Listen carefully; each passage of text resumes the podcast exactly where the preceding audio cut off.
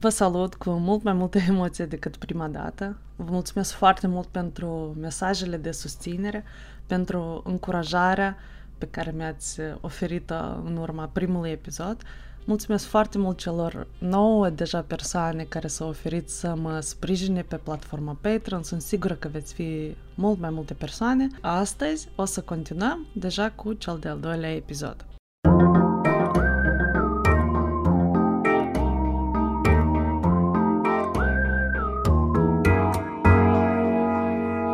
O să vorbim astăzi despre spații publice, de ce sunt importante, cum să le analizăm și o să povestim despre renumitul scoare Eminescu care a făcut atât de mult tam-tam în internetul nostru. Ce este un spațiu public? Spațiu public este un spațiu deschis și accesibil către public. Acestea sunt drumurile, piețele publice, parcuri, plaje, scoaruri. De ce vorbim despre spații publice acum?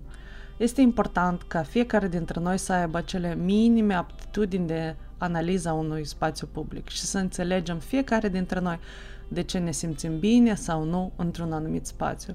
De ce unele spații publice le utilizăm și pe altele le evităm. Acum, anumite spații publice trec prin procese de transformare și sunt deseori dur criticate. Critica este întâlnită cu argumentul Măcar ceva se face, dar voi mereu criticați. Lăsați-ne să lucrăm. Dar poate avem și noi un cuvânt de spus în procesul de remodelare a spațiilor publice. Spoiler alert! Da, avem și ar trebui să avem. Acest drept al nostru este asigurat chiar și prin lege, însă foarte rar când se respectă. Mai întâi vom analiza spațiul public o să luăm ca exemplu scoarul Eminescu, conform celor 12 criterii de calitate a spațiului public realizate de Jan Gehl. Jan Gehl este un renumit urbanist danez care a studiat orașele împreună cu soția sa Ingrid Gehl, care este psihologă comportamentală, adică behavioral psychologist. Ei au fost printre primii care au studiat anume comportamentul oamenilor oraș, în oraș, în funcție de timpul de afară, de precipitații, de soare, de locuri de stat, cum se comportă ei în grup, ce se întâmplă dacă este muzică pe stradă. Și au făcut asta chiar în anul 1965, în Italia, unde există cultura utilizării spațiului public dintotdeauna. De asta ne place atât de mult să mergem în Italia. Nu e vorba doar de mâncare sau arhitectură, dar acolo putem experimenta anume spațiile publice. Apoi, Jan Gell a devenit uh, profesor universitar și consultant al autorităților din Copenhaga, pentru că astăzi, pas cu pas, să se ajungă de la un inițial de 15.000 de metri pătrați de stradă pietonală în Copenhaga la 100.000 de metri pătrați de rețea de străzi pietonale. Apropo, Ian Gale a fost la Chișinău în martie 2018 și a ținut un curs la Facultatea de Arhitectură din UTM. Iar afiteatrul a fost absolut neîncăpător. Au venit toți. Pentru că Ian Gale este un adevărat superstar al urbanismului. Apoi, acesta a mers la primărie să se întâlnească cu conducerea de atunci. Însă, primarea de atunci, Silvia Radu, nu a ieșit din birou să se întâlnească cu el. Această anchetă, spațiul public, am tradus-o într-un proiect realizat cu primăria mea, în care am studiat spațiile publice din suburbiile Turlești și respectiv Codru. La început este un mic ghid cum să îndeplinești de fapt această anchetă, cum este mai bine să te pregătești și urmează ancheta propriu-zisă. O voi amplasa la final în descrierea videoului pentru că voi veți avea o mică temă pentru acasă. Ca să îndeplinim această anchetă, am mers cu Mariana, apropo, ea este Mariana, în scoarul Eminescu și am stat un pic să simțim spațiu, în liniște, fiecare. Ne-am plimbat pe toate aleile, am stat pe bănci, abia apoi am trecut la treabă. Ancheta este structurată în trei mari categorii. Este vorba de protecție, confort și abia apoi plăcere. Să trecem prin fiecare dintre ele. Protecție. Po- protecția împotriva traficului și accidentelor. În apropierea scoarului Eminescu se află Bulevardul Ștefan cel Mare, o autostradă cu șase benzi de circulație, care este circulată foarte super mega intens. La distanță de 9 metri se află stația, stația de transport public, care de fapt asigură un flux foarte mare de oameni acolo. În general am considerat acel spațiu un spațiu sigur, pericol de accident este redus, mai ales pentru că însăși scoarul este un pic înălțat față de suprafața de călcare a străzii Ștefan cel Mare și a stației. Mai departe, protecția împotriva atacurilor răufăcătorilor. Un flux mare de oameni ziua, ziua oamenii care lucrează în zonă trec pe acolo, iar seara pentru locuitorii zonei centru, uh, pare un spațiu destul de safe, adică este suficient iluminat, este monitorizat de camere de luat vederi, deci inclusiv noi ne-am simțit destul de în siguranță acolo. Mai departe, protecția împotriva experiențelor senzoriale neplăcute. Aici merge vorba despre sunet, praf, mirosuri neplăcute, și putem zice că este un foarte mare zgomot de la mașini, pentru că deja nu mai este prezentă acea barieră verde care era la început. Uh, um, mirosuri nu am prea simțit, în caz de ploaie nu ai unde să te adăpostești și ai, de fapt, foarte mult loc să stai la soare. Următoarea categorie, confort. Oportunități de mobilitate. Într-adevăr, există rampe care asigură ușor accesul persoanelor cu dizabilități, accesul mămicilor cu cărăcior. Chiar odată când am fost să analizez acel spațiu, m-am întâlnit cu o prietenă, Irina, care era la plimbare cu căruțul cu micuța ei fică și aceasta mi-a mărturisit că Scoară Eminescu face neapărat parte din uh, traseul său zilnic de plimbare, pentru că este unul din puținele segmente de drum care este cu adevărat accesibil.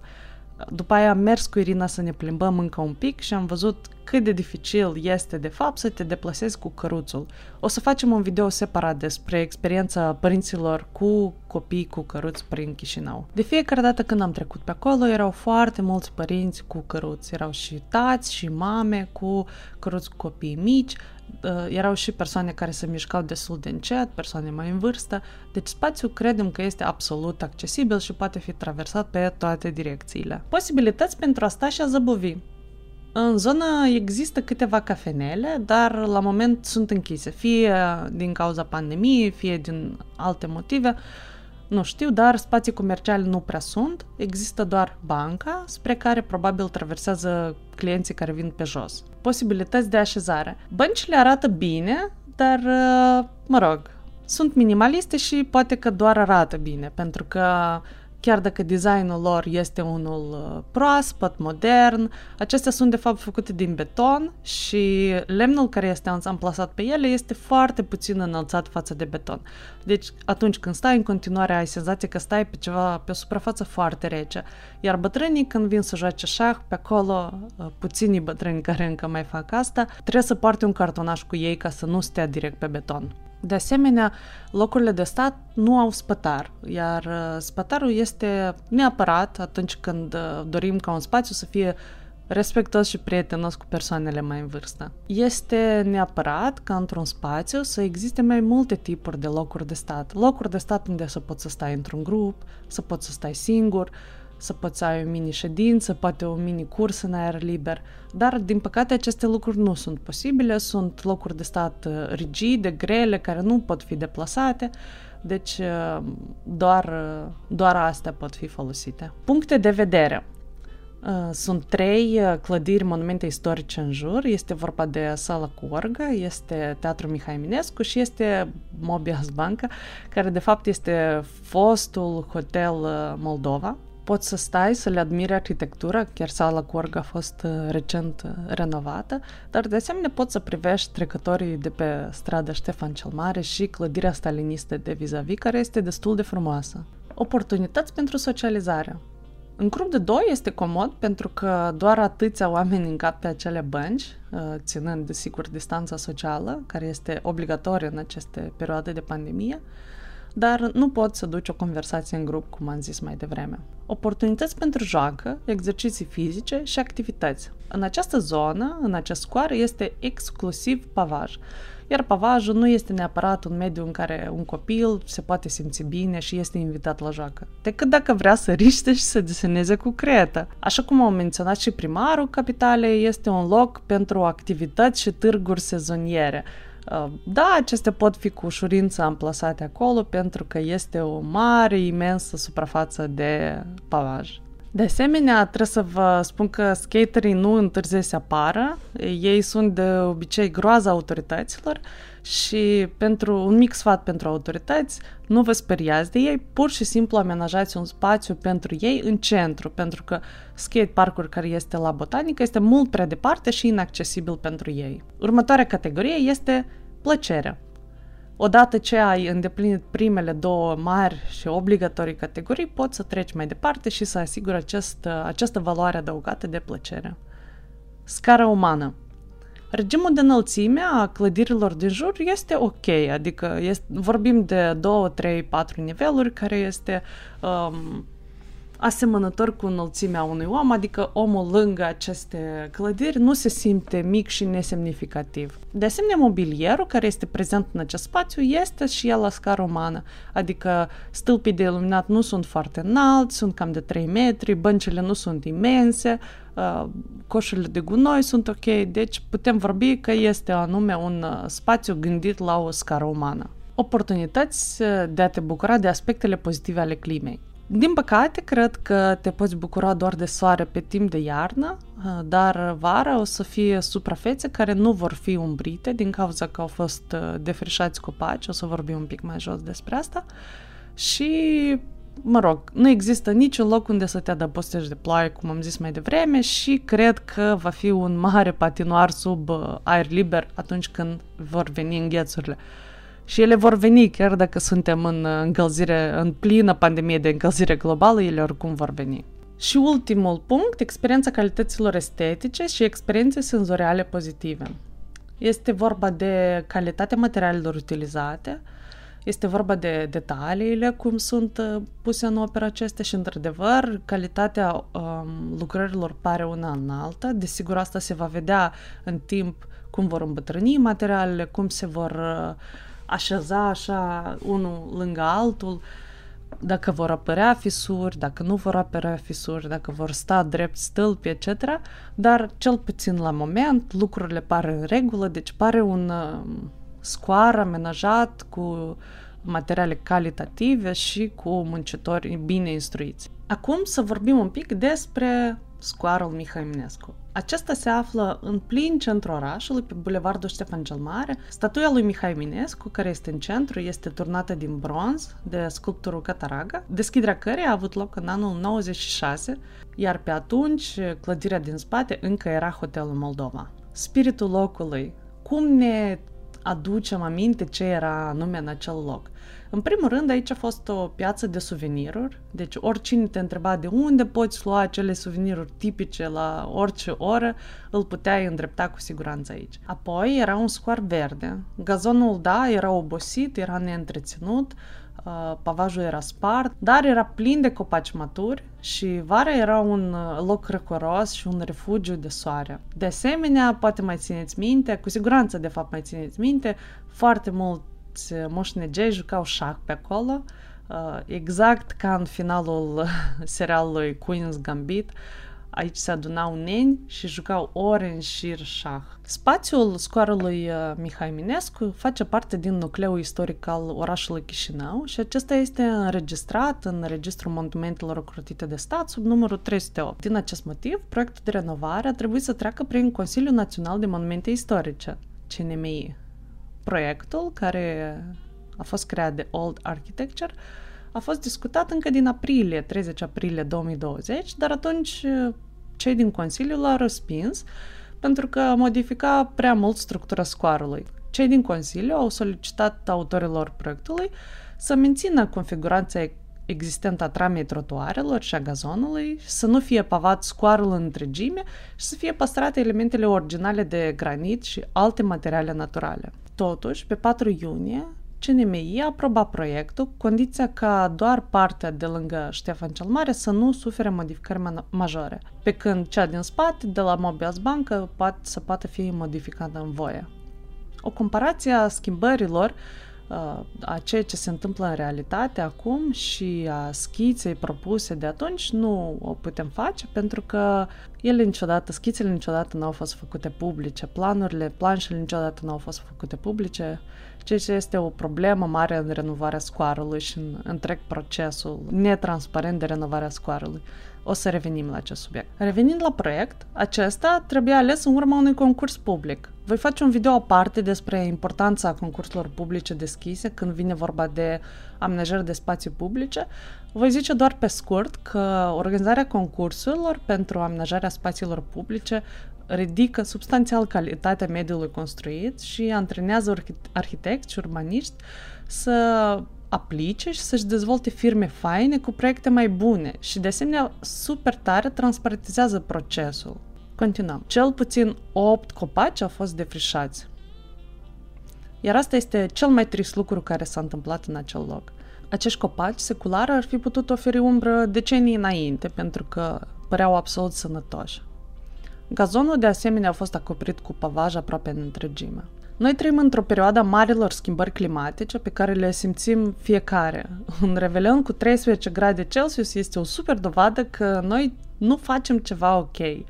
Copiii protestează în toată lumea și chiar și la Chișinău, iar în această eră să tai un copac fără autorizație și preîntâmpinări, un copac sănătos, este pur și simplu o sinucidere politică.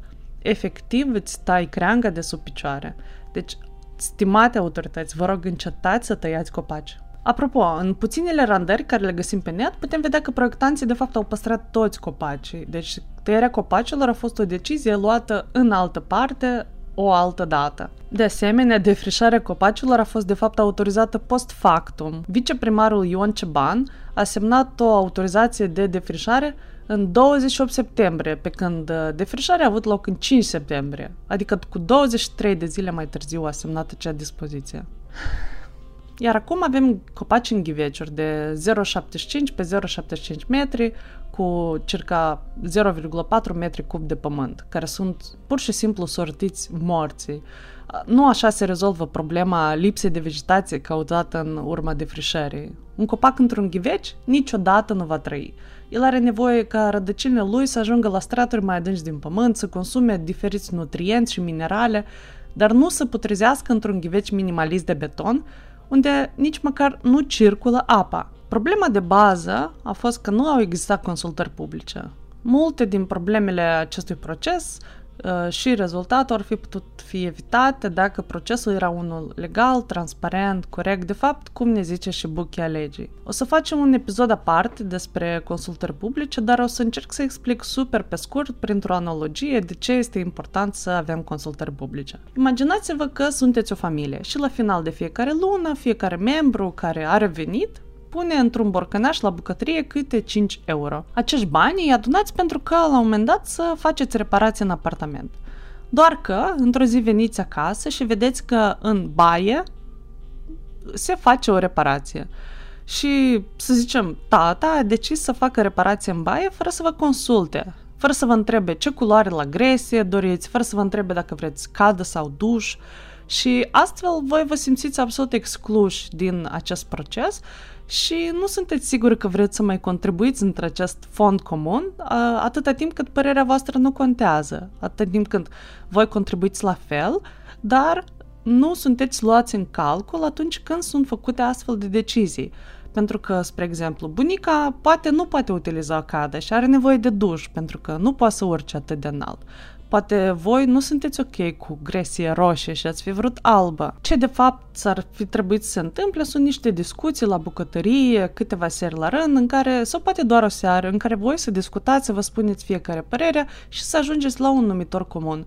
Să decideți absolut toate detaliile ce țin de baie, toate uh, problemele care credeți că trebuie îndepărtate, toate nevoile voastre, fiecare să și le spună, astfel încât la final să aveți o baie pe care toți o veți folosi cu cea mai mare plăcere. Este foarte important să menționez că un proiect public făcut pe bani publici și chiar dacă nu este făcut pe bani publici, atât timp cât este făcut pentru public și într-un spațiu public, acesta trebuie consultat. Așa ne zice și legea și cetățenii, odată consultați, odată implicați în întreg procesul, se vor simți partea acestui proces și vor respecta cu totul altfel acest loc și, în general, orașul. Să vorbim și despre costuri. Costul uh, lucrărilor de renovare a scoarului a fost de circa 2,7 milioane de lei și au fost suportate de municipalitate, de Mobias Bank și de EcoCity SRL. Cred că este un exemplu bun de colaborare a businessului pentru amenajarea spațiilor publice din vecinătatea lor, ceea ce este doar benefic pentru ei, pentru că ei vor deveni mai atractivi pentru clienții lor,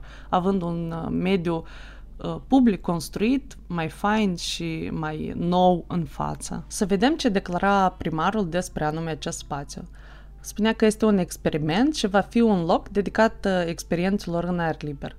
Astfel, renovarea a prevăzut înlocuirea pavajului vechi, remodelarea căilor de acces și a zonelor verzi, instalarea sistemului automatizat de irigare și a mobilierului urban, bănci, coșuri de gunoi, vaze de flori.